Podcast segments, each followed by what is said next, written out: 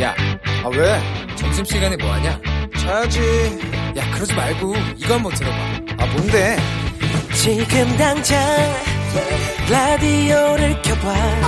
나른한 오후 깨울 시사 토크쇼. 모두가 즐길 수 있고 함께하는 시간, 유쾌하고도 신나는 시사 토크쇼. 오태훈의 시사본부.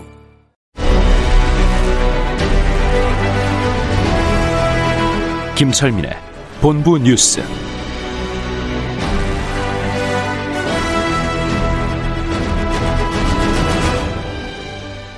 네, KBS 제1라디오 오태훈의 시사본부 2부 첫 순서, 이 시각 중요한 뉴스들 분석해드립니다. 본부 뉴스, 뉴스의 핵심을 짚어주는 KBS 보도본부의 아이언민, 김철민 해설위원과 함께합니다. 어서 오세요. 네, 안녕하세요. 자, 코로나19 상황 좀 정리해 주시죠. 네, 오늘도 신규 확진자 267명 나왔습니다. 예. 나흘 연속 200명대 기록했고요. 지역 발생이 253명, 해외 유입이 14명인데요. 기존에 이제 그 광화문 집회 관련자, 그다음에 사랑제일교회 관련자 외에, 예, 그 뭐 음악 학원이라든지 실내 운동 시설이라든지 이런 데서 이제 그 크고 작은 감염이 또 이제 일어나고 있고, 특히 이제 감염 경로를 모르는 이런 깜깜이 환자 비율이 더 올라가고 있어요. 어제가 21%인데 오늘은 24%로 올라갔고요. 예. 그다음에 중증 환자가 이제 계속, 아무래도 고령 확진자들이 많이 생기면서, 예, 중증 환자가 늘어나서 지금 방역 당국이 굉장히 긴장을 하고 있습니다. 좀 특이한 감염 경로 같은 것들이 또 나오고 있나 봐요. 오늘은 이제 사랑제일교회가 이제 관련자가 1,083명 기록했고, 광화문 집회 관련자는 전국 14개 시도에 419명인데 이런 교회발 감염 말고 경기도 시흥에서 이제 음악학원에서 감염자가 18명 나왔고, 그다음에 도봉구에서 실내 운동시설에서 또 7명이 감염자가 나왔고, 네, 광명에서는 봉사단체에서 또 15명 감염자가 나오고, 이래서 이제 이런 새로운 감염이 계속 생기고 있고요. 네. 오늘 하루 중증 환자가 20명이 나와가지고 지금 124명이거든요. 근데 지금 치료 병상이 전국에 43개밖에 없고요. 수도권에는, 예, 9개밖에 안 남아 있습니다. 이 사람들을 수용할 수 있는 병상이. 아이고. 그 호남, 대전, 충남, 강원 이쪽 지역에는 아예 병상이 없습니다. 그래서 지금 방역 당국이 중환자용 병상 확보에 아주 비상이 걸려 있는 상황입니다. 오전에 전광훈 목사가 기자회견 가졌다고요? 예, 이제 전광훈 목사가 이제 코로나 확진 판정받고 서울 의료원에서 치료를 받고 있었는데 오늘 이제 완치가 돼서 이번 16일 만에 이제 퇴원을 했습니다. 퇴원하자마자, 네, 바로 교회로 가가지고 교회 앞에서 기자회견을 했는데 그 내용이 조금 듣기가 좀 민망했는데요. 그 방역 실패 책임을 그 교회한테 다 뒤집어 씌워서 사기극을 펼치고 있다. 그리고 이제 이런 일이 일어난 것은 지난 1년간 광화문 광장에서 이제 국민들이 모여서 문재인 대통령한테 국가와 헌법을 부정한 데 대해서 사과를 요구해 왔는데 대답은 안 하고, 네, 오히려 이제 자기 자신과 교회를 제거하려고 하고 있는 것이다. 교회를 제거하려고, 네, 하고 있다. 그래서 지금 그쪽이 그 재개발 지역으로 묶여서 다 지금 철거가 됐잖아요. 예, 예. 그래서 지금 교회를 제거하려고 재개발도 하고 있는 거고, 그것도 잘 안 되니까 이제 우한 바이러스를 씌워서 자기들을 이제 뒤집어 씌우고 있다. 네. 그래서 뭐 자기는 정치가나 사회운동가가 아니고 한국 교회를 이끄는 선지자 가운데 하나다. 그래서 대통령이 계속 이렇게 국민들을 속이는 행위를 계속하면 나는 뭐 목숨을 던지겠다, 순교할 각오가 되어 있다, 이런 황당한 주장을 펼쳤습니다. 퇴원하자마자 다시 기자회견을 이렇게 열었는데. 지금 보석 취소해야 된다는 목소리 높았고 지금 뭐 조치가 지금 이루어지고, 예, 있나요? 그래서 검찰이 이제 관련해서 지금 이제 현재 선거법 위반 혐의로 구속이 됐다가 4월에 보석 신청을 해서 이제 허가가 된 거죠. 네. 그래서 이제 법원이 보석을 허가할 당시에 집회나 시위에 일체 참가해서 안 된다 이렇게 조건을 걸었는데 그 조건을 지금 위반을 한 상태입니다. 그래서 이거 관련돼서 이제 신속하게 수사를 진행을 해서 그 이제 보석 취소 여부에 대해서 이제 법원 판단을 받겠다고 하고 있고요. 검찰에서는. 네. 그다음에 중앙방역대책본부는 전 목사를 감염병 예방법 위반 혐의로 고발을 했습니다. 이제 이 전 목사가 정부의 자가격리 조치를 위반을 했고, 그래서 집회에 참석을 했고, 또 조사 대상자 명단을 은폐하고 누락하고 했기 때문에, 네, 굉장히 혐의가 중대하다 이렇게 이제 판단을 했고요. 구상권 청구도 한다면서요? 예, 건강보험공단에서 그 현재 그 이제 사랑제일교회 관련 확진자들이 1,000명이 넘었지 않습니까? 네. 여기에 들어간 치료 비용이 현재 지금 65억 원 정도 추산이 되는데, 이 가운데서 공단이 지금 부담한 진료비가 55억 원 정도 된다고 그래요. 네. 그래서 이거를 지금 구상권을 청구하겠다 이렇게 좀 밝혔고요.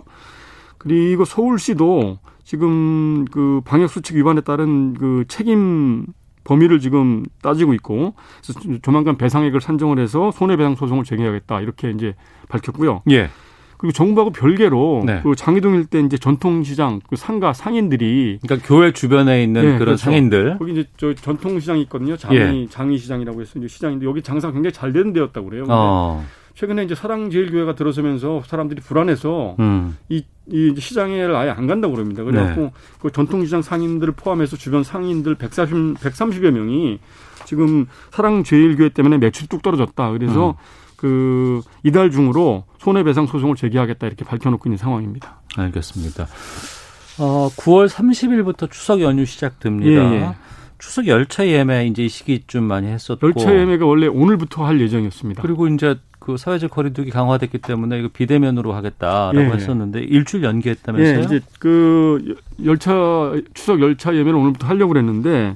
이게 이제 사회적 거리두기가 강화되면서 열차 예매를 이제 다 하면 안 되고 창가 쪽 열차만 예매를 하는 시스템으로 바꾸려고 한답니다. 그래서 그럼 통로 측은 아예 팔질 않고 그렇죠. 통로 측은 안 팔고 창가 쪽만 팔아서 이제 밀집도를 50% 이하로 떨어뜨려서 이제 그렇게 해서 이제 발매를 하려면 시스템을 다시 조정하는 작업이 필요하다고 그래요. 그래서 불가피하게 예매를 일주일 연기를 해서 오늘부터 할 예정이었던 철도공사 코레일 추석 예매는 일주일 연기해서 오는 9일, 10일 그다음에 SRT 수서고속철도 예매는 15일, 17일로 이렇게 변경을 했습니다. 그래서 이제 일단 창가 측 좌석만 판매를 하고 이제 추후 코로나 상황을 봐서 복도 측 좌석도 이제 판매를 할 수 있으면 하겠다 이렇게 지금 밝혔습니다.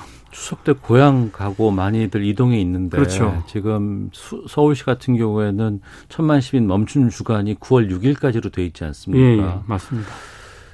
글쎄요. 추석 때 어떨까요? 때까지는 좀 뭐 나아졌으면 하는 바람인데 그래서 방역 당국이 그 부분에 대해서 추석 연휴에 이동 제한을 검토하느냐 이 부분에 대해서 이제 오늘 답변을 했는데 그 감염 확산을 안정시켜서 추석 명절을 최대한 보장해 드릴 수 있도록 노력을 하겠다. 그래서 이 추석 연휴 명절 민족 대이동이 감염병 확산 시기가 되는 것을 방지하기 위해서 최대한 노력을 하겠다 이렇게 이제 밝혔습니다. 네.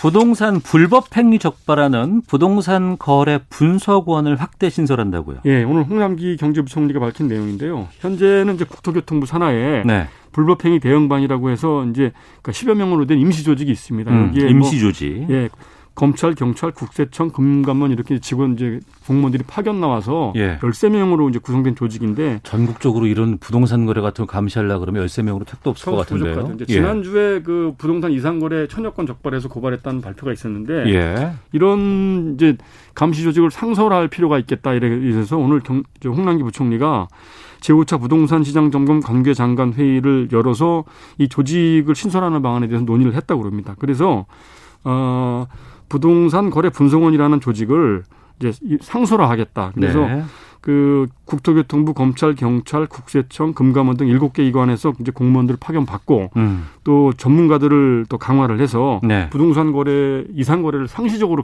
감독을 하는 이런 기구를 만들어서 부동산 거래에 대한 감시와 처벌 업무를 이제 강화하겠다 이렇게 밝혔습니다. 알겠습니다.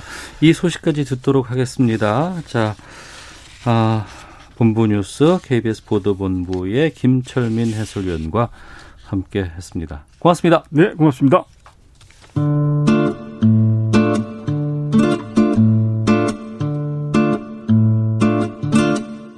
오태훈의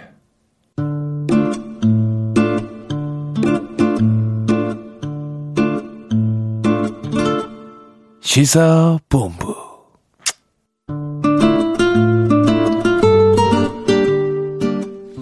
네, 1시 9분 지나고 있습니다. 시사본부는 청취자 여러분들의 참여 기다리고 있습니다. 샵 9730으로 의견 보내주시면 소개해드립니다. 짧은 문자 50원, 긴 문자 100원, 어플리케이션 콩은 무료로 이용하실 수 있고요. 팟캐스트와 콩, KBS 홈페이지를 통해서 시사본부 다시 들으실 수 있습니다. 유튜브를 통해서 생중계되고 있습니다. 일라디오 혹은 시사본부 이렇게 검색창에 검색해보시면 영상으로도 만나실 수 있습니다. 매주 수요일에는 전문성과 현장성이 살아있는 고품격 범죄 수사 토크를 지향하는 아는 경찰 시간이 있습니다. 오늘도 변함없이 두 분과 함께하겠습니다. 김은배 전 서울경찰청 국제범죄수사팀장 나오셨습니다. 안녕하십니까? 안녕하십니까? 배상훈 전 서울경찰청 범죄심리분석관과도 함께합니다. 안녕하십니까? 안녕하세요. 예, 어디 나가면 안 됩니다. 예. 뭐 밖에서 뭐 음식 먹는 것도 힘들고 또 사람 만나는 것도 자제해야 되고 지금 9월 6일까지는 되도록이면 거리에 나가지 않고 사람 만나는 것 자제해야 하는 천만 시민 멈춘 주간입니다. 집에 있는 시간이 늘고 아이들은 살찌는데 코로나19 관련 범죄들은 또 기승을 부리고 있다고 해요. 어떤 범죄들이 느는 거예요, 지금? 코로나 관련된 범죄에서는 네. 주로 이제 대중교통에서의 마스크 시비가 가장 크고 네. 집안 또는 거주 공간 안에서는 사이버 공간에서의 사이버 관련된 사기라든가 이런 쪽, 그리고 이 공간 내에 있다 보니까 이제 접촉, 갈등, 충돌 이런 한 세 가지 영역에서 여러 가지 범죄라든가 갈등이 나타나는 것 같습니다. 지금 교수님 말씀하신 대로 그 집안 내에서의 갈등도 있고 또 그리고 지하철이라든지 대중매체에서 폭행 사건도 있습니다. 네. 또 따라서 또 뭐가 있냐면은 가짜 뉴스 같은 것도 지금 요즘 확산되지 않습니까? 그러니까 집에 있으면서 인터넷을 통해 가지고 확인되지 않은 가짜 뉴스를 하게 되면은 거기에 대한 형법 조청 사항도 되는데도 불구하고 하고 있더라. 많이 최근에. 예. 그러니까 SNS밖에 볼 게 없으니까. 네. 그러니까 흔히 말하는 카톡이라 이런 거에서 오는 어떤 무차별적으로 오는 부분을 지금 좁은 공간에 있는 사람들이 그대로 믿고 그걸 또 다른 사람한테 유포하고 그렇죠. 이게 계속 반복되는 악순환이 되는 상황이 지금 지속 상황입니다. 그러니까 올 초부터 계속해서 이어져 왔던 거 아니에요.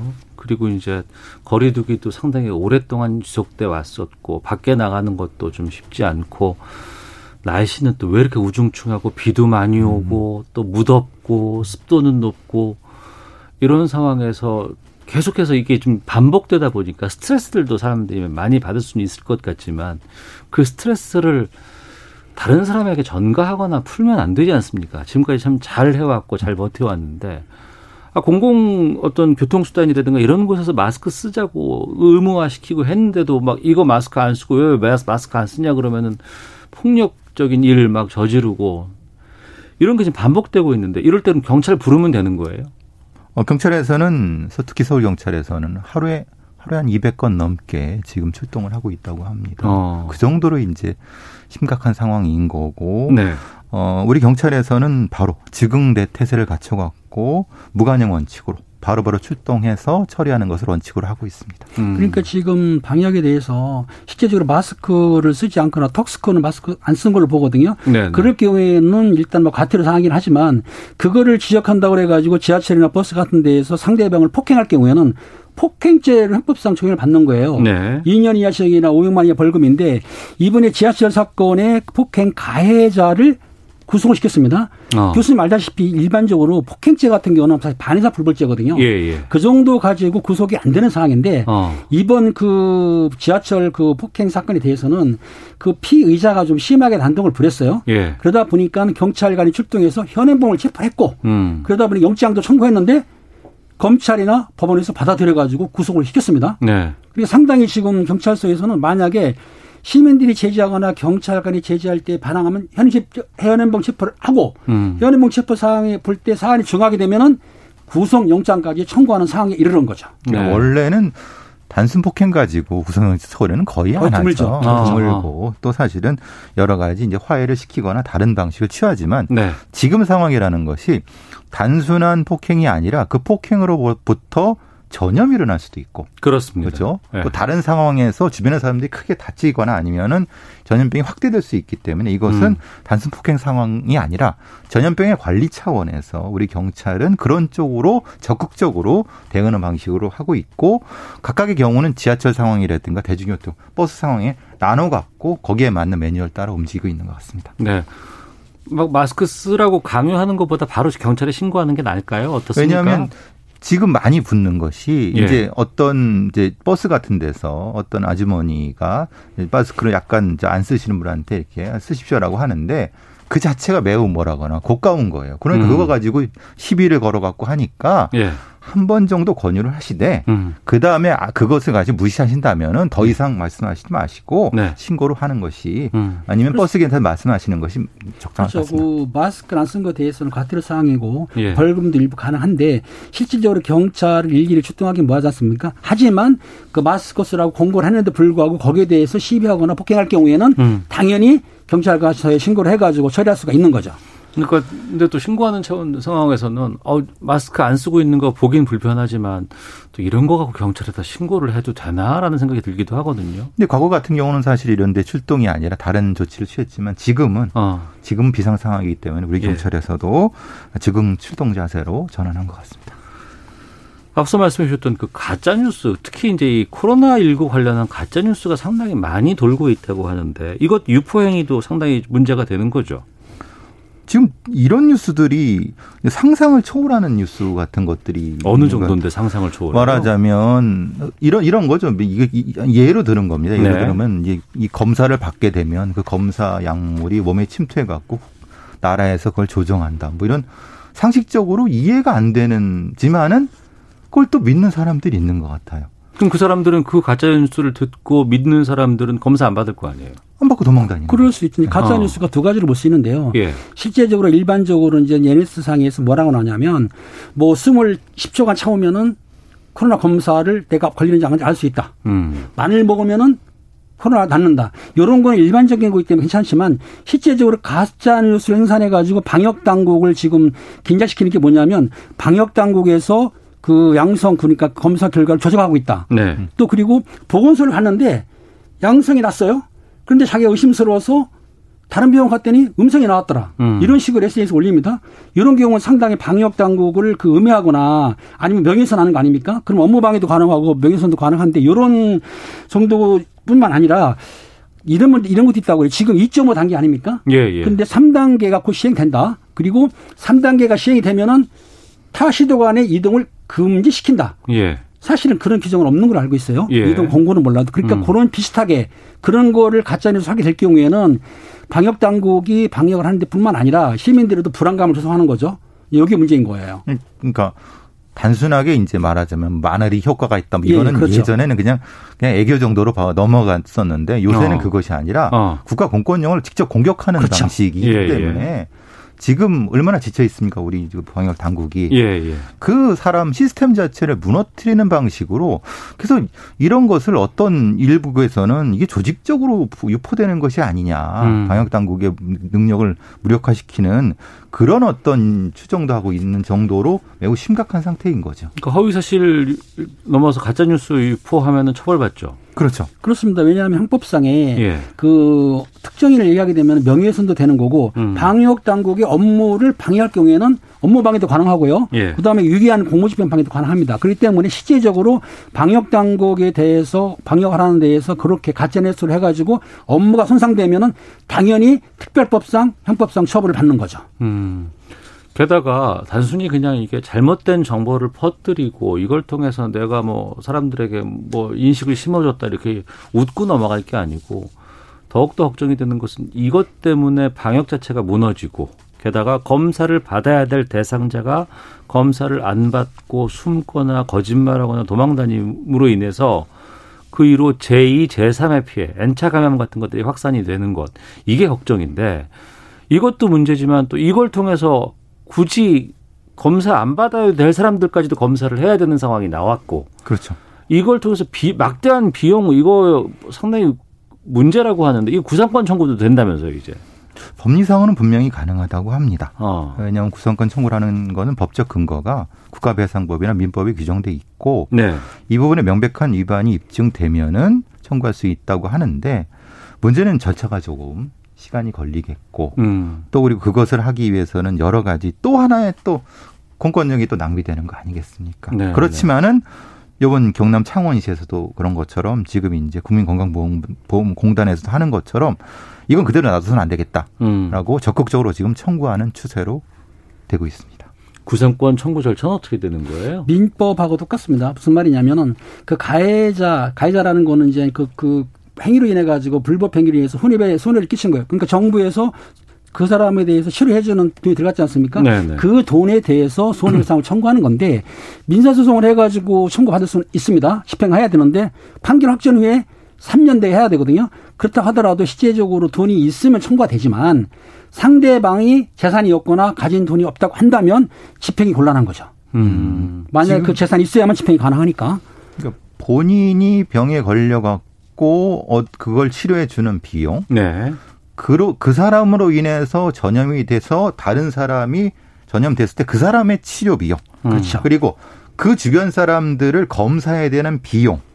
이게 뭐 거의 뭐 기하급수적으로 늘어나는 겁니다. 네, 이게 뭐 흔히 말하는 수백억이 될 수도 있고 수십억이 될 수도 있는 상황, 그 이상이 될 수도 있는 상황이니까 사실 상상을 초월하는 거죠. 근데 아까 팀님 말씀하신 것처럼 이걸 개인한테 청구하는데 그 개인이 쉽게 말하면 재산이 많지 없거나 그러면 예, 예. 사실 이게 이 청구 자체가 무의미할 수도 있다고 하는 법적의 얘기도 분명히 존재하는 거예요. 그렇지만은 그렇다 하더라도 이 정도를 안 하게 되면은 네. 지금 이 시스템이 무너진다. 여기저기서 지금 이런 거짓말이라든가 이런 걸로 인한 피해들이 계속 늘고 있으니까 그렇죠. 경고자 차원에서라도 좀 이런 것들이 좀 보도가 되고 그러니까 방역에 그 방해를 준다거나 이런 것들 하지 말아야 된다는 의미 아니겠어요? 그렇습니다. 구상권 청구할 때 이제 정부에 피해를 주거나 손해배상 청구권이 존재하게 되면은 개인으로 청구할 수도 있고 단체에도 청구를 하거든요. 그러니까 단체 같은 경우는 법인도 가능하니까 단체도 청구하기 때문에 실제적으로 국가 방역에 손해를 끼치거나 본인이 또 허위를 해가지고 손해 끼칠 경우에는 기본 정부에서는 구상권도 청구하겠다고 지금 하고 있거든요. 그렇다고 한다면 형법적으로라든가 뭐 행벌적으로 처벌받는 것도 플러스해서 재산적 손해도 보기 때문에 절대로 방역 당국의 조치에 따라야 된다고 생각이 들어요. 그래서 국회의원분의 일부에서는 징벌적 손해배상에 준하는 쪽으로 구상권보다 법적인 미비가 분명히 존재한다라고 하는 거거든요. 예, 지금 분명히 존재하거든요. 이건 차지의 일부는 완비가 돼야 될 것 같습니다. 예, 혹시라도 자기가 잘 확인되지 않는 상황에서 누군가를 만났거나 어떤 뭐 엘리베이터를 이용하거나 했을 때 의도치 않게 감염될 수 있어요. 그럴 때는 다 나라에서 그렇죠. 지금 치료를 해 줍니다. 그런 거 걱정하지 마시고 적극적으로 협조해 주시고 치료 받으셔야 되고 검사도 좀 따라 주시길 좀 부탁드리도록 하겠습니다. 근데 집에 머무는 시간이 상당히 늘어나고 좀 답답하고 좀 이렇게 되는데 이런 걸 또 틈타서 또 관련한 범죄들 이른바 비대면 범죄 사이버 범죄가 늘고 있다고요? 뭐 어제 그저께 난 거는 이제 이게 저거죠. 몸캠피싱이라고 해요. 몸캠피싱? 몸캠피싱. 예, 예. 그러자면 무차별적인 어떤 채팅창에 네. 그래서 이제 마치 이성인 양 접근을 해갖고 그 대화 내용 자체를 가족한테 알리겠다고 해서 협박해서 돈을 뜯어내는 방식도 분명히 예. 존재하고 이게 전통적인 형태의 몸캠피싱인데 그렇죠. 그거 말고도 이제 사이버 사기들.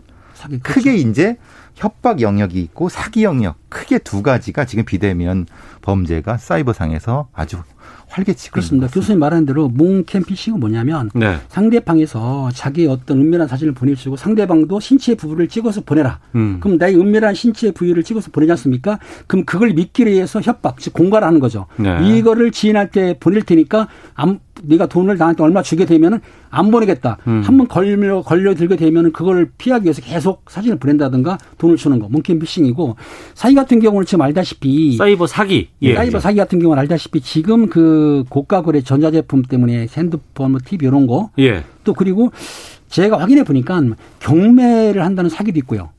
경매요? 예. 예, 예. 경매. 가짜 경매죠 말하자면. 그렇죠. 그뿐만 아니고 또 여러 가지 보게 되면은 어떤 지인 속여준다는 사기도 있고. 그러니까 사기 종류가 지금 물건을 파는 것도 있지만 아까 네. 몸캠피싱도 있고 여러 가지로 확대돼가지고 어느 사람은 복권이 당첨됐다고 또 연락이 왔다는 거예요.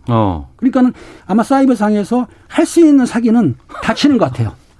대한민국이 사기가 다른 나라에 비해서 훨씬 높습니다. 사기 비율이. 그래요? 예. 특히 우리나라가 사이버, 그러니까 IT 강국이면서. 그렇죠. 네. 이게 이제 여건이 그렇게 되는 거고 특히 학생들, 청소년들이 요새 이제 학교를 안 가고 인터넷 공간에서 학습도 이루어지고 여러 가지 하면서 그렇죠. 예, 예. 하면서 이 부모의 감시 영역이 좀 빠지는 겁니다. 그러니까 이 몸캠 자리에 앉아서 컴퓨터 하고 있으면 공부하는 것처럼 보여요. 근데 뭐 그렇죠. 근데 거기서 약간의 어떤 뭐 심심하고 그러니까 무차별적으로 들어오는 채팅, 랜덤 채팅에 접속하게 되고 그걸 노리는 범죄자가 있다는 거예요. 예, 예. 그리고 또 더 나쁜 것은 2차적으로 이 아이들을 가해자로 만들어버린다는 겁니다. 아이들을 가해자로 만들어버린다. 말하자면 그 아이가 보낸 어떤 인적 사항을 이용해는 한다는 겁니다. 네. 공범화시키는 전략을 통해서 그렇기 때문에 더 큰 범죄가 나타나는. 그래서 웜캠 피싱이 되게 단순할 것 같지만 사실은 이 여파가 굉장히 큰 겁니다. 지금 이 비대면 공간에서는 굉장히 큰 문제가 발생할 수 있습니다. 그러니까 이제 방 안에서 어디 가서 범죄를 저지르는 게 아니기 때문에 아니면은 방 안에서 범죄에 이용당할 수도 있는 거 아니겠습니까? 그렇죠. 근데 아이들이 좀 경험도 없고 좀 무섭다고 해서 그냥 컴퓨터만 끄면 나는 괜찮을 줄 알고 하는 그런 것들이 우를 범할 수 있는데 이런 건 어떻게 신고를 해야 되고 어떻게 우리가 확인할 수 있는 거예요? 지금 그게 가장 큰 범죄가 박사방, 조지빈 일당이 그걸 저지른 영역인 거니까 가장 미심쩍으면은 가장 먼저는 경찰에 신고하는 게 가장 먼저입니다.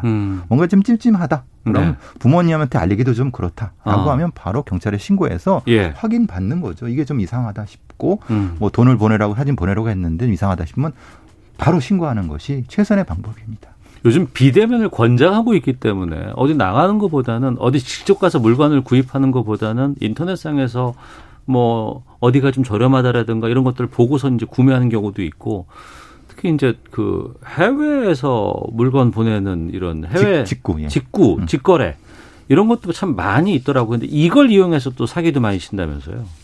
그렇습니다. 지금 해외 직거래도 있고 국내 거래상에 중고장터도 있고 여러 가지가 있는데 중고장터 예, 중요한 거는 이제 직거래 하기는 좋겠지만 직거래 못하는 경우 있지 않습니까? 네네. 그런데 이제 우리가 결제할 때 신용카드를 하지 않습니까? 예. 신용카드는 나중에 지급정지를 할 수 있기 때문에 가능한데 제일 중요한 거는 확인된 공신력 있는 사이트라든지 그 업체를 상대해야 되는데 사람들이 보게 되면은 싸다 가격이 싼 것만 보고 들어가게 되면은 상당히 위험스럽거든요. 그러니까 제가 보고 싶은 건 뭐냐면 생각하는 거는 일단은 해외 직거래건 국내 거래건 간에 그 사이트 자체가 신용 있는 거 또한 그 업체가 과연 신용 있는 거 그리고 밑에 댓글이라든가 확인하게 되면은 아, 이 업체가 사기 자체가 있는지 없는지 그런 걸 확인한 다음에 해야 되는데 단순히 가격만 싸다 그래가지고 접속해서 구매하게 되면은 피해보는 수가 많죠. 예, 경찰청에서는 그것 때문에 이제 사이버캅이라고 하는 어플을 만들었습니다. 사이버캅이라는 예, 어플이 있어요? 예, 예, 예. 거기 그걸 까시면은 예. 어떤 사이트라든가 아니면 이런 데서 이용되는 뭐 저 계좌라든가 아니면은 전화번호 같은 경우가 이걸 한번 넣어보면은 이게 이전에 사기를 쳤던 문제가 있는 계좌이나 전화번호나 이런 것은 걸 확인해 줍니다. 예. 그러니까 만약에 혹시라도 이런 해외 직구라든가 이런 중고 거래를 하시기 전에 이 경찰청의 사이버캅 어플을 통해서 지금 이용하고 있는 어떤 뭐 계좌라든가 전화번호에 의심이 간다면 해보면은 확인이 어느 정도까지 된다. 이런 것들을 많이 이용하시라라고 보십니다. 알겠습니다. 자, 배상훈 전 서울경찰청 범죄심리분석관, 김은배 전 서울경찰청 국제범죄수사팀장과 아는경찰 함께하고 있습니다. 헤드라인 뉴스 듣고 기상청 갔다가 교통정보 확인하고 돌아와서 두 분과 다음 주제로 계속 말씀 나누도록 하겠습니다. 전공의와 전임의 등 의료계 집단 휴진이 13일째 이어지는 가운데 정부가 어제 국회와 의료계 간에 있었던 논의 결과를 기다리며 합의가 되는 부분이 있다면 존중할 것이라고 밝혔습니다. 민주당 이낙연 대표는 자영업자와 노동자 등의 눈물을 닦아드리도록 당정 협의를 조속히 마무리하고 추경안을 편성해 처리함으로써 최대한 빨리 집행되도록 하겠다고 밝혔습니다. 통합당이 555조 8천억 원 규모의 내년도 정부 예산안에 대해 코로나19 극복을 위한 서민대책과 소상공인, 영세자영업자 구제 대책으로 전면 개편돼야 한다고 촉구했습니다. 산림청이 오늘 오전 7시를 기준으로 서울과 부산, 대구 등 17개 시도에 산사태 위기 경보를 경계로 발령했습니다. 제주는 어제 저녁에 내린 경계 단계를 유지했습니다. 지난해 기준으로 여성 임금 근로자는 남성과 같은 시간을 일해도 받는 돈은 남성의 69%에 불과한 것으로 나타났습니다. 지금까지 라디오 정보센터 조진주였습니다. 이어서 기상청의 강혜종 씨입니다.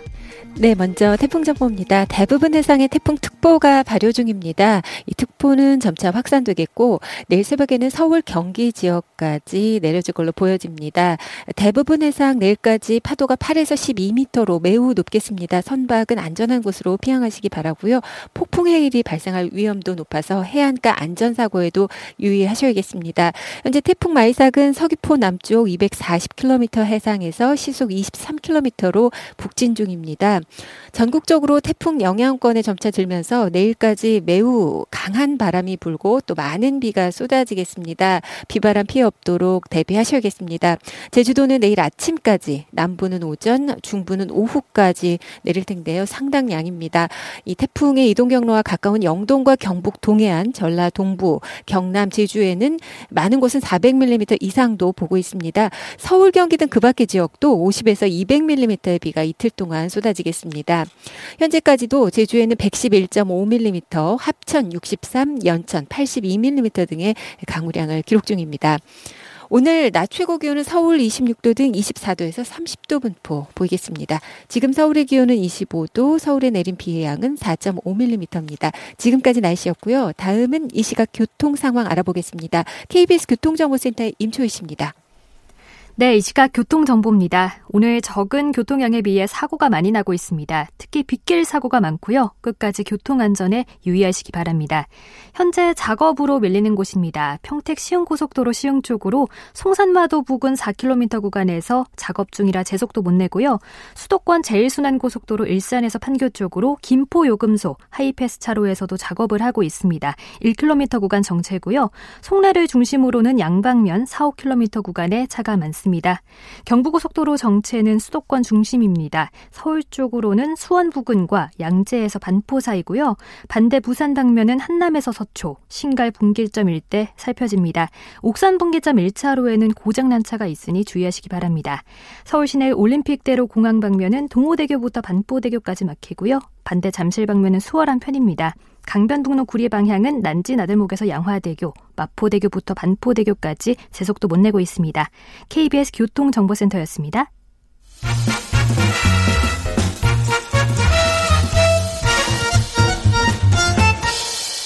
오태훈의 시사본부. 네, 아는 경찰 함께하고 있습니다. 잠시 안내 말씀드리겠습니다. 오늘 오후 3시를 기해서 대구광역시, 경북, 전북지역, 동해남부, 북쪽 먼바다, 경북 남부 앞바다에 태풍주의보가, 오후 5시를 기해서 대전광역시, 충남지역, 전북 북부 앞바다, 경북 북부 앞바다, 충남 남부 앞바다 지역에 태풍주의보가 발효될 예정입니다. 이 지역에 계신 분들 외출 가급적 피하시고요. TV, 라디오, 인터넷, 스마트폰, 라디오는 일라디오 통해서 기상 상황 확인하시기를 부탁드리도록 하겠습니다. 자, 아는 경찰 계속해서 말씀 이어가도록 하겠습니다. 저희가 몇 번 다뤘었습니다. 꽤 시간이 좀 됐었죠. 9세 아이를, 9살 아이를 여행가도 가방에 가뒀고 또 뭐 여러 가지 다른 또 신체 가해를 하기도 했습니다. 그로 인해 숨지게 한 계모에 대해서 검찰이 무기징역을 구형했다는 소식이 들어와 있습니다. 결심 공판이 그래도 좀 빨리 좀 진행되고 있는 상황 같네요.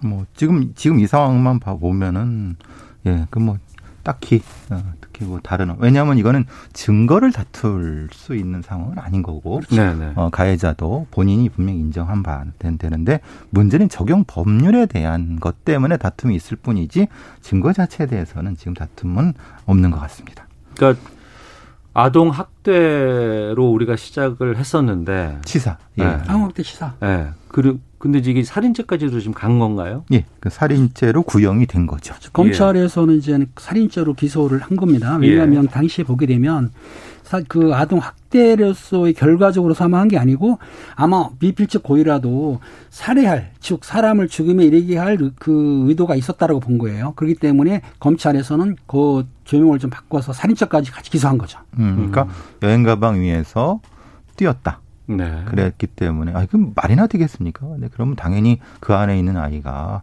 큰 상처를 입거나 죽을 수 있다는 생각을 분명히 상식적으로는 했을 수 있다. 그렇기 때문에 이건 미필적 고의에 의한 살인이 가능하다라고 검찰에서 본 겁니다. 네. 변호인 쪽에서는 뭐라고 해요?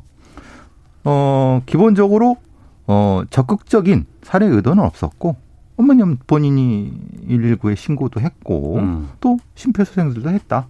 만약에 죽일 의도가 있었으면은 그랬겠느냐라는 쪽으로 변호를 하고 있는 것 같습니다. 네. 저희 시사본부에서도 이 사건 이후에 또 여러 관련된 사건들이 좀 있었고, 그래서 이제 아동 학대에 관련된 여러 가지 저희 특집 방송도 5회 걸쳐서 한번 해본 기억이 납니다. 상당히 좀 우리 주변에서 이런 아동학대가 다양한 형태로 이루어진다는 거 확인할 수 있었고, 또 그에 비해서 뭐 제도나 이런 것들은 좀 준비는 돼 있다고는 하지만 현장에서 적응하기가 상당히 좀 어렵다는 것도 좀 저희가 확인을 해볼 수는 있었는데, 1심 선고는 어떻게 예상을 하세요? 두 분께서는? 지금 검찰에서 구형은 무기징역을 선고를 했습니다. 네. 그렇지만 법원에서는 보통 검찰이 선고한 것에 대해서 한 단계 정도 낮추는 경향이 있어요. 그러니까 제가 보기, 제 생각입니다. 1심에서 무기징역은 아니더라도 15년, 20년 정도는 가능하거든요. 네. 그러니까 법원에서 지금 판단을 할 때에 검찰에서 보는 것처럼 미필적 고의를 판단할 것이냐. 어차피 제가 보기에는 그 아이가 죽어도 좋다고 생각한 거 아닙니까? 7시간 동안 가뒀으니까. 왜냐하면 저산소증으로 사망을 했어요. 그 주문 가방에서. 그렇다 하면은 죽어도 좋다라고 생각했기 때문에 미필적 고의를 주장하는데, 법원에서 미필적 고의를 받아들이면 무기징역은 아니라 하더라도 15년에서 20년 형은 가능하리라고 봅니다. 이 차제에 관련된 말씀을 드리는 건, 며칠 전에 보건복지부에서 아동학대 연차보고서가 나왔습니다. 예, 예. 매년마다 보고를 하는 건데요. 작년 한 해 동안 3만 건의 아동학대가 있었고요. 예. 5년 전에 비해서 3배가 늘어났습니다. 5년 전에 제가 이 관련된 강의를 할 때 한 1만 건이라는 기준으로 했었는데 2019년에 3만 450건 정도 됐습니다. 네네. 이 상당히 그 문제가 되는 부분은 친모, 친부에 의한 게 75% 된다고 합니다. 그리고 가정 내의 복합학대 부분이고, 지금 이 사건을 통해서나마 여러 가지 많은 사건을 통해서 우리가 아동학대는 우리 주변에 분명히 존재하고 있고 참혹하고 반드시 예방을 해서 예방할 수 있다는 생각을 가지고 지금 이 사건도 관심을 가지고 봐야 될 거라고 보고요. 예. 특히 이제 저도 계속 말씀드리는 게, 아동학대가 벌어지고 있는 여러 가지 메커니즘에 대해서 기존의 범죄학계라든가 아니면 경찰 관련돼서 잘 모른다는 겁니다. 그러니까 이게 어떻게 친모 친부가 저렇게 잔인하게 죽일 수 있어? 근데 그렇게 죽이거든요. 네, 네. 그러니까 이런 어떤 있을 수 있는 일이라는 거 아니에요? 분명히 있을 수 있고, 이건 분명히 범죄이고 반드시 예방할 수 있고 예방해야만 한다는 것을 우리 사회에서 경종 울려야 되고, 이런 어떤 방송이나 이런 재판을 통해서 반드시 이런, 그러니까 결과만 보지 말고 내용에 대해서 우리가 충분히 인식을 하면서 예방할 수 있다는 생각을 꼭 가져야 된다는 겁니다. 네. 그리고 이 계모에 대해서는 지금 뭐 무기징역 구형됐고 이제 1심에서 판결이 날 것 같지만, 계모에게 어떤 강한 처벌이 내려지는 것 이외에도 친부도 분명히 존재를 하고 있고, 또 이 아이가 둘이 더 아이가 있잖아요. 동생들이 있잖아요. 예, 둘이 그렇죠? 더 있잖아요. 그럼 이 동생들은 누가 키울 것이며 어떻게 치료를 해야 될 것이며, 여기까지가 더 생각을 해야만 이 사건이 종결될 수 있다고 보거든요. 그래서 아동학대는 한 건이라고 하지 않고 케이스라고 합니다. 한 케이스라는 얘기를 쓰는 게 그런 얘기거든요. 네. 그러니까 주변에 있는 다른 아동의 정신적인 어떤 심리적인 치료도 병행되고 이런 돼야 된다는 거죠. 알겠습니다. 하나만 더 보겠습니다. 좀 짧게 가보죠. 한 유튜브 채널 대표가 여러모로 논란의 중심이 섰고 경찰이 내사에 착수를 했다고 하는데, 공식 SNS 계정에 불법 성적 촬영물을 올렸다는 혐의를 받고 있었다고 하는데, 어떤 내용이에요? 뭐 곧 여행에 미치다라고 하는, 그렇죠. 여행에 미치다. 8월 29일 날 18시경에 예. 여행에 미치다라는 사이트가 있습니다. 예. 조 모 대표가 하는 건데, 거기에 양떼 목장을 그 게시물을 올리면서 예. 중간에 음란물 동영상이 올라간 걸 확인을 못하고 올린 거예요. 예. 그러니까 그걸 본 네티즌이 난리가 난 거죠. 어떻게 양떼 목장에 그 게시물 올리면서 중간에 성 영상, 그러니까 동영 음란물이라고 예. 부르겠습니다. 성 그 음란물을 올린 거기 때문에 문제가 된 거죠. 네. 그러니까 이게 이제 유튜브 40만 구독자, 그리고 뭐 무슨 뭐 그램, 별그램이라고 하는데 뭐 120만이 넘는 대단히 영향이 큰 분인데, 이 네. 사이트고 그런 이 분인데, 이 여행업계에서 굉장히 유명한 분이라고 하는데, 이게 가능하냐? 이게 뭐냐면 개인이 운영하는 이런 그냥 사적인 것이 아니라 흔히 말하는 어떤 일종의 기업이지 않습니까? 네네. 근데 이거 자체를 거르지 않고 올렸다. 그래서는 지금 이해가 안 되는 겁니다. 네. 그러니까 이게 가능한 건지, 이게 사실은 오히려 무엇인가 이제 의도를 가지고 올린 것이 아니냐라고 하는 의심을 받는 것도 그런 것 때문에 그런 거거든요. 본인은 분명히 그렇게 합니다. 실수다라고 하는데, 이게 실수가 있을 수 있느냐. 그래서 이제 논란이 된다는 그러니까 거죠. 조준기 대표 입장에서 볼 때에는 트위터, 그러니까 돌아다니는 영상을 받은 거예요. 다운받아가지고 확인을 못하고 올렸는데 껴있는 걸 못 봤다는 얘기예요. 그러니까 쉽게 얘기해서 자기가 불법 촬영하거나 고의적으로 올린 건 아니고 다운받은 동영상 올렸는데 그 안에 껴있었다. 이렇게 변명하고 사과를 했었고 본인이 극단적 선택도 했는데도 지금은 생명 시장이 없는 거죠? 예. 그럼 이거는 뭐 음란물 유포죄가 되는 건가요? 어떤 처벌이 가능하고 또 어떤 문제가 또 있을까요? 앞으로? 근데 거기에 이제 본인이 고의성이 없다고 얘기를 하니까요. 예. 그러니까 그 부분에 대해서 분명히 뭐 또 처벌이 된다 하더라도 상당히 그 수위가 낮겠지만은 만약에 다른 의도를 가지고 했었다라고 하면 성격이 달라지는 거고요. 이 성폭력 특별법상에 이 의사에 반해서 동영상을 촬영하게 되면 처벌받습니다. 10년이나 징역을 처할 수는 있어요. 네. 그런데 동음란물을 가지고 내가 배포여도 처벌합니다. 배포한 거 아닙니까? 그런데 뿐만 아니고 지금 법이 바뀌어서 2020년 5월 19일 바뀌었죠. 내가 소지하거나 옛날에 처벌 안 했어요. 소지하거나 그거를 저장시켜도 처벌을 받습니다. 지금은. 네네. 옛날에는 어린이 동영상 쉽게 해서 미성년자 성착취물만 처벌했지만 지금 음란물을 배포하거나 소지하거나 저장하면 처벌을 받기 때문에 이 올린 부분에 대해서는 당연히 아마 강남서에서 조사할 거 알고 있는데 소환해서 조사할 겁니다. 그럼 이건 경찰 수사 상황을 좀 지켜봐야 되겠네요. 그렇죠. 알겠습니다. 자, 아는 경찰 두 분과 함께 말씀 나눴고요. 마치도록 하겠습니다. 두 분 말씀 오늘 고맙습니다. 감사합니다.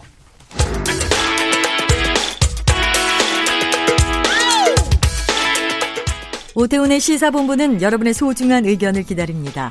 짧은 문자 50원, 긴 문자 100원의 정보 이용료가 되는 샵 9730. 우물정 9730번으로 문자 보내주십시오. KBS 라디오 앱 콩은 무료입니다. KBS 라디오 오태훈의 시사본부. 지금 여러분은 대한민국 라디오 유일의 점심 시사 프로그램을 듣고 계십니다. 네, 검찰이 이재용 삼성전자 부회장을 자본시장법 위반 등의 혐의로 어제 기소했습니다. 물론 불구속 기소를 했습니다. 참 오래됐습니다. 이게 오랫동안 질질 끌어왔고 기소를 하느냐 마느냐 뭐 이게 또 어떤 증거가 추가로 나왔다더라 어쨌다더라 계속 논란이 좀 됐었는데 이제 좀 검찰 단계에서는 마무리가 된 것 같아서 좀 정리를 해보겠습니다. 삼성 합병 승계 의혹 김성원의 뉴스 소다에서 살펴보죠. KBS 제일라디오 시사야의 진행자 시사평론가 김성원 씨 함께합니다. 어서 오세요. 네, 안녕하세요. 예, 중간에 검찰 심의위원회가 갑자기 툭 수사심의위원회, 네네, 툭 튀어나왔고 삼성 측 변호인 쪽에서 수사심의위원회 열어달라 이렇게 요청을 했던 거죠. 그러니까 기소 전에 이제 심의를 열었는데 수사 중단하고 불기소 해달라고 권고를 했잖아요. 수사심의위가. 네네. 그리고 나서도 시간이 꽤 지났어요. 2달 정도 시간이 지났죠. 그리고 이제 어제 불구속 기소를 선택한 거잖아요. 네. 그러니까 공식적으로 뭐 기소를 한다는 얘기는 재판을 회부해서 이 문제를 가려보겠다 이런 검찰의 의지가 포함이 돼 있다 이렇게 볼 수 있는 거거든요. 예. 그러니까 검찰은 이 부회장과 함께 과거 미래전략실의 최지성 전 실장, 이 사장급인데요. 김종준 전 전략팀장, 이 CFO라고 하죠. 우리 이제 재무회계를 총괄하고 있는 위치에 있는 사람인데. 이 김종준 전략팀장이 상당히 중요한 인물이다 이렇게 얘기를 합니다. 네. 왜냐하면은 경영권 승계 플랜을 짠 사람이다 이렇게도 얘기하거든요. 이 김종준 전 전략팀장을 포함해서 삼성 관계자 10명도 함께 재판에 넘겼습니다. 적용한 혐의는 자본시장법상 부정거래 행위, 그리고 시세 조정, 업무상 배임 혐의. 이번에 업무상 배임 혐의가 추가로 들어갔습니다. 네. 한참 이 기소 여부를 다룰 때 수사심의위원회 여기에 결정을 검찰에서 이 권고를 거부한 적이 없더라. 8차례 나왔었는데 다 딸랐다. 그래서 상당히 부담스러웠다라는 얘기들 많이 했었거든요. 이 검찰이 굉장히 부담을 느낀 건 사실인 것처럼 보여요. 왜냐하면은 수사심의위원회 권고 나온 다음에 2달 동안이나 그동안에 이걸 기소를 해야 되느냐 말아야 되느냐. 굉장히 고심을 했던 것 같거든요. 네. 그런데 전문가 한 50여 명 정도, 그러니까 언론사마다 지금 숫자는 조금씩 다른데요. 30명이라고 하는 곳도 있고 50명이라고 하는 곳도 있는데 그런 전문가들한테 그동안에 우리가 수집한 증거는 이렇습니다. 과연 기소를 해야 되겠습니까? 말아야 되겠습니까? 이렇게 자문을 구했다 그래요. 그럼 일종의 공연되지 않은 기소자문위원회를 꾸린 거예요, 그러면? 그렇죠. 뭐 그렇게도 할 텐데 일반적으로 검사가 수사하는 과정에서 판단을 하기 어렵다 그러면 전문가한테 일종의 이제 자문을 의뢰하는 경우도 있잖아요. 근데 그런 성격에 좀 가깝다고 볼 수 있는데 상당수 전문가들이 이건 불법행위다 이렇게 얘기를 했다고 합니다. 네. 그러면서 전문가들이 또 구체적으로 어떤 부분들인지 내용들을 좀 얘기를 해줬을 거 아니겠어요? 네. 그 내용을 찬찬히 보강을 해서 오히려 더 이번에 기소할 때 기소 논리가 더 탄탄해졌다. 이런 얘기를 검찰 내부에서 한다고 합니다.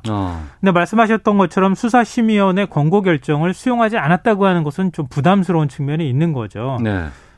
왜냐하면은 이제 비판적인 의견으로 볼 때는 수사심의위원들이 검찰의 논리도 듣고 삼성 측 변호인의 논리도 들었는데 검찰이 뭔가 증거가 부족하기 때문에 불기소 권고를 한 것도 아니겠느냐. 네. 그런데 검찰이 억지로 지금 기소한 것 아니냐.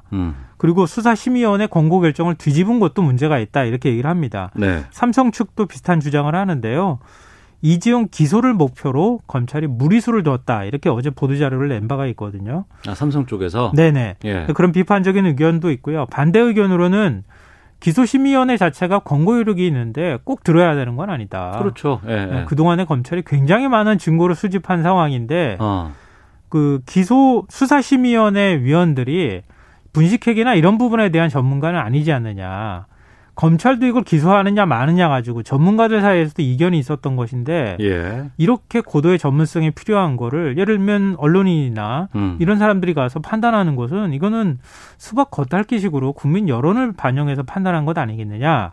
수사심의위원회 자체가 또 약자를 위한 것이라고도 볼 수 있는데 오히려 강자가 활용하고 있는 점은 어떻게 봐야 되느냐. 이런 의견도 나옵니다. 우리나라 검찰이 어떤 기소를 결정함에 있어 이렇게 오랜 시간 동안 다양한 시각을 통해서 다양한 사람들에게 다양한 의견을 들어서 한 해 만 해를 결정하는 상당히 이례적이고. 네, 삼성이니까 그렇죠. 그러니까 그거죠. 그러니까 네. 삼성일 경우에만 이런 것들이 좀 이렇게 된다는 것도 좀 전 의아하긴 한데. 이번에 그 기소의 결정적인 근거가 됐다는 어떤 뭐 프로젝트가 있다는데 그건 뭐예요? 예, 프로젝트 G라고 하는 건데요. G? G는 영문입니다. 예, 예. 영문 G고요. 검찰이 삼성 미래전략실을 압수수색하면서 확보한 문건에 담긴 내용이었다고 해요. 네. 미래전략실이 일종의 컨트롤타워 역할을 하는 거잖아요. 그러니까 그룹 총수의 지시를 받아서 직접 움직이는 일종의 전위부대 같은 그런 역할을 하는 곳인데 네. 미래전략실을 압수수색을 할 때 이재용 부회장이 최소 비용으로 삼성전자에 대한 지배권 확보를 위해서 어떤 구체적인 실행 계획이 필요한지 그 내용을 담은 문건을 확보했다는 거죠. 네네. 그걸 이제 프로젝트 G라고 표현을 하는데요. 여기 어떤 내용이 담겼는지 좀 풀어서 말씀드리면 이게 전문가도 판단하기 어려운 문제라고 하잖아요. 그러니까 최대한 단선적으로 좀 이해하시기 쉽게 제가 풀어드리겠습니다. 예. 그러니까 삼성은 이 부회장 경영권 승계를 위해서 2013년부터 치밀하게 준비를 해왔다. 이게 이제 검찰의 얘기입니다. 네. 우선 에버랜드의 옛 제일모직 패션 사업을 양수한 다음에 제일모직 그러니까 옛 에버랜드를 상장을 합니다. 네. 이게 어떤 의미가 있느냐면요. 에버랜드에서 삼성생명, 삼성전자, 삼성카드 그리고 다시 에버랜드로 이어지는 삼성의 큰 순환 출자고리가 있어요. 예. 근데 에버랜드를 지배하게 되면은 제일모직과 에버랜드가 같은 회사가 돼버렸잖아요. 그러면 이재용 부회장이 지배하고 있는 제일모직을 통해서 삼성전자의 일부 지배권을 확보할 수 있게 됐다. 네. 이런 얘기가 되는 겁니다. 근데 이 부회장이 이것만으로는 뭔가 부족한 거예요. 왜냐하면은 제일모직을 통해서 이재용 부회장 3남매잖아요. 3남매가 일부 뭐 패션 사업 부분, 뭐 에버랜드 뭐 이런 식으로 있겠죠, 뭐. 뭔가 네. 나눠서 서로 간에 이제 지배하는 구도가 신라 호텔이나 구도가 만들어지긴 했는데 이재용 부회장은 삼성전자가 절실히 필요했던 거예요. 그러니까 이건희 회장 일가가 보유한 삼성전자 지분을 다 합쳐도 한 3% 정도밖에 안 되거든요. 네네. 그런데 삼성물산이 삼성전자 지분 갖고 있는 게 4%예요. 그러니까 문제는 이재용 부회장이 삼성물산 지분을 하나도 갖고 있지 못하다는 거예요. 예. 그래서 나온 아이디어가 제일모직과 삼성물산의 합병입니다. 이 프로젝트 G에 그 내용이 또 들어가 있어요. 예. 근데 삼성물산이 덩치가 훨씬 커요. 삼성 제일모직이 덩치가 작고, 그러니까 합병이 유리한 위치에 서게 되려면 제일모직의 기업 가치를 높일 필요가 있었던 거죠. 네. 삼성이 바이오 사업에 진출한다는 얘기 들어보셨죠? 그러니까 그렇게 해서 설립한 회사가 삼성 바이오로직스거든요. 예, 예. 미국 바이오젠이라고 하는 회사, 삼성이 기술력을 갖고 있지 못했기 때문에 공동 출자를 했어요. 네. 근데 그 회사한테 기술력을 갖고 오는 대신에 뭔가 옵션을 줘야 되지 않겠어요. 그래서 주식을 살 수 있는 매수 청구권을 줬어요. 네. 이게 일종의 바이오로직스 입장에서 보면 빚을 지고 있는 거예요. 그런데 이 사실을 바이오로직스 상장 과정이나 이럴 때 숨겼다는 거예요. 그러니까 이걸 가치로 따지면 4조 5천억 가까이 되는데 이걸 분식회계했다, 고의로. 네. 이게 증권선물위원회의 판단이고 검찰의 판단이기도 합니다. 그러니까 삼성 바이오로직스를 지배하고 있는 회사가 어디냐? 바로 제일모직이라고 하는 거예요. 예, 예. 그러니까 제일모직의 기업 가치를 높게 평가받기 위해서 분식회계를 하고, 그리고 제일모직을 가지고 삼성물산하고 합병을 하는 이런 과정이 있었다고 하는 겁니다. 그러니까 삼성물산 주식 한 주를 신주 한 주하고 신주 세 주와 맞교환하고요. 삼성물산이 덩치가 큰 회사니까. 네. 제일모직은 한 주를 신주 한 주만 바꿔주는. 그러니까 이것도 기업 가치를 많이 부풀려서 이만큼을 만들었다는 거죠. 제가 말씀드렸던 것처럼 삼성물산 지분의 이재용 부회장이 제일모직과 합병을 통해서 16.4%를 확보해서 최대 주주가 됐고요. 네. 당시 시가로 8조 원어치에 달하는 삼성전자 지분 4%까지 지배력을 확보했으니까 명실상부 삼성그룹 전체를 지배할 수 있는 지배력을 이재용 부회장이 확보하게 됐다. 이런 겁니다. 그러니까 능력도 없고 돈도 안 되는데 뭐 여러 가지 상황도 안 되는데도 불구하고 삼성전자 갖기 위해서 이 무리수를 다 둔 거 아니에요. 그렇죠. 그러니까 이 사이에 또 국정단 사건하고 또 연결이 되잖아요. 그렇죠. 현안 청탁이라고 하는 거. 박근혜 전 대통령한테 우리 합병하는 과정에서 국민연금이 합병에 반대하지 않도록 좀 해 주십시오. 네, 네. 그래서 국민연금이 또 손실을 입을 수밖에 없었다. 이런 얘기가 또 연결이 되는 겁니다. 근데 이재용 부회장이 예. 삼성전자를 지배하기까지 증여세를 혹시 얼마 냈는지 아세요? 그러니까 턱도 없이 적게 냈다면서요. 이 16억 원입니다. 삼성전자를 지배할 때 내는 증여세를 16억 냈어요? 아니요. 삼성전자를 지배하기까지 과정은 25년이라고 하는 지난한 세월이 걸렸는데요. 1995년부터 시작이 됩니다. 예. 이건희 회장이 이 부회장에게 60억 6천만 원을 물려줘요. 이게 종잣돈이 됐어요. 예. 이 부회장이 이때 증여세로 16억 원을 냅니다. 그러니까 95년에 낸 16억 원 그게 지금의 삼성전자 지배를 하는 이 돈으로 부풀려졌다, 커졌다는 거죠. 눈덩이처럼 굴렸다는 건데요. 그다음에 비상장 계열사인 S1 주식 12만여 주를 23억 원에 사들이고요. 삼성엔지니어링 주식 47만 주를 19억 원에 삽니다. 네. 두 회사가 상장이 되잖아요. 그래서 563억 원의 시세 차익을 남겨요. 그러니까 처음에 60억 원을 가지고, 그러니까 증여세 낸 것까지 하면 한 46억 원 정도 되겠죠. 그러니까 주식 구입하는 걸 자기가 들어가는 거에 상관없는데 증여세 낸 것만 딱 16억밖에 안 되고 네. 이 세금 갖고 지금 다 이렇게 한 거 아니에요. 그렇게 한 다음에 96년에 에버랜드 전환사채를 저가로 또 매입하게 되잖아요. 예. 주당 8만 5천 원짜리를 7,700원에 사들이죠. 125만 4천 주를 만듭니다. 그래서 제가 아까 처음에 설명을 드릴 때 에버랜드를 통한 제일모직으로 이어지는 과정이 바로 여기서부터 시작되는 거예요. 네. 그러니까 전원사채를 헐값에 매입한 다음에 대주주가 되고 제일모직으로 갔다가 제일모직을 통해서 다시 삼성 바이오로직스로 갔다가 그런 다음에 삼성물산 그리고 삼성전자까지 이어지는 이런 지배구조를 쭉 25년 동안 만들어 왔다고 하는 겁니다.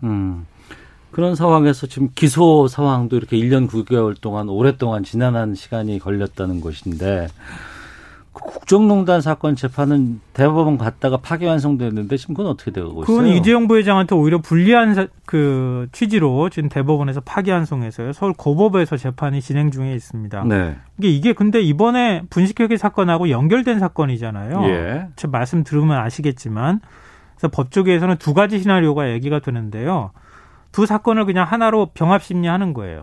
그러니까 서울 고법에서 국정농단 사건 재판 안 하고 기다리고 있다가 근데 이럴 가능성이 그렇게 높지는 않을 것 같지만 만약에 이렇게 병합심리가 됐을 때 일단 대법원에서는 유죄 취지가 뭔지를 다 알려줬잖아요. 네. 그러니까 이번에 분식회계 사건 내용 중에서 유죄가 나오면 그 두 가지가 합쳐질 가능성이 있다. 그럼 2심 재판을 기준으로 해서 말씀드리면 그때 집행유예가 나왔잖아요. 예. 징역 2년 6월에 집행유예 4년이 나왔는데 양형보다 높아질 가능성이 크겠네요. 그렇죠. 새로운 유죄가 하나 더 추가가 되면 실형이 나올 가능성이 있게 되겠죠. 예. 근데 또 다른 이제 시나리오는 아예 두 사건을 분리해 가지고 재판하는 경우가 있을 수 있는데요. 그러니까 1심 재판부가 이전에 이제 국정농단 사건 재판부가 파기환송된 서울고법에서 재판이 하나 나오면 네. 그 다음에 다시 1심에서 시작되는 재판이 생길 거 아니겠어요? 분식회계 사건. 그럼 서울고법과 대법원 판단 내용을 보고 그 다음에 따라가면서 판단할 가능성이 있다. 예. 근데 그게 어느 쪽 양쪽이 유리하다 불리하다 이렇게 단정적으로 말하기는 쉽지 않겠습니다. 우여곡절이 많았지만 삼성의 사법 리스크는 좀 계속될 수밖에 없겠네요.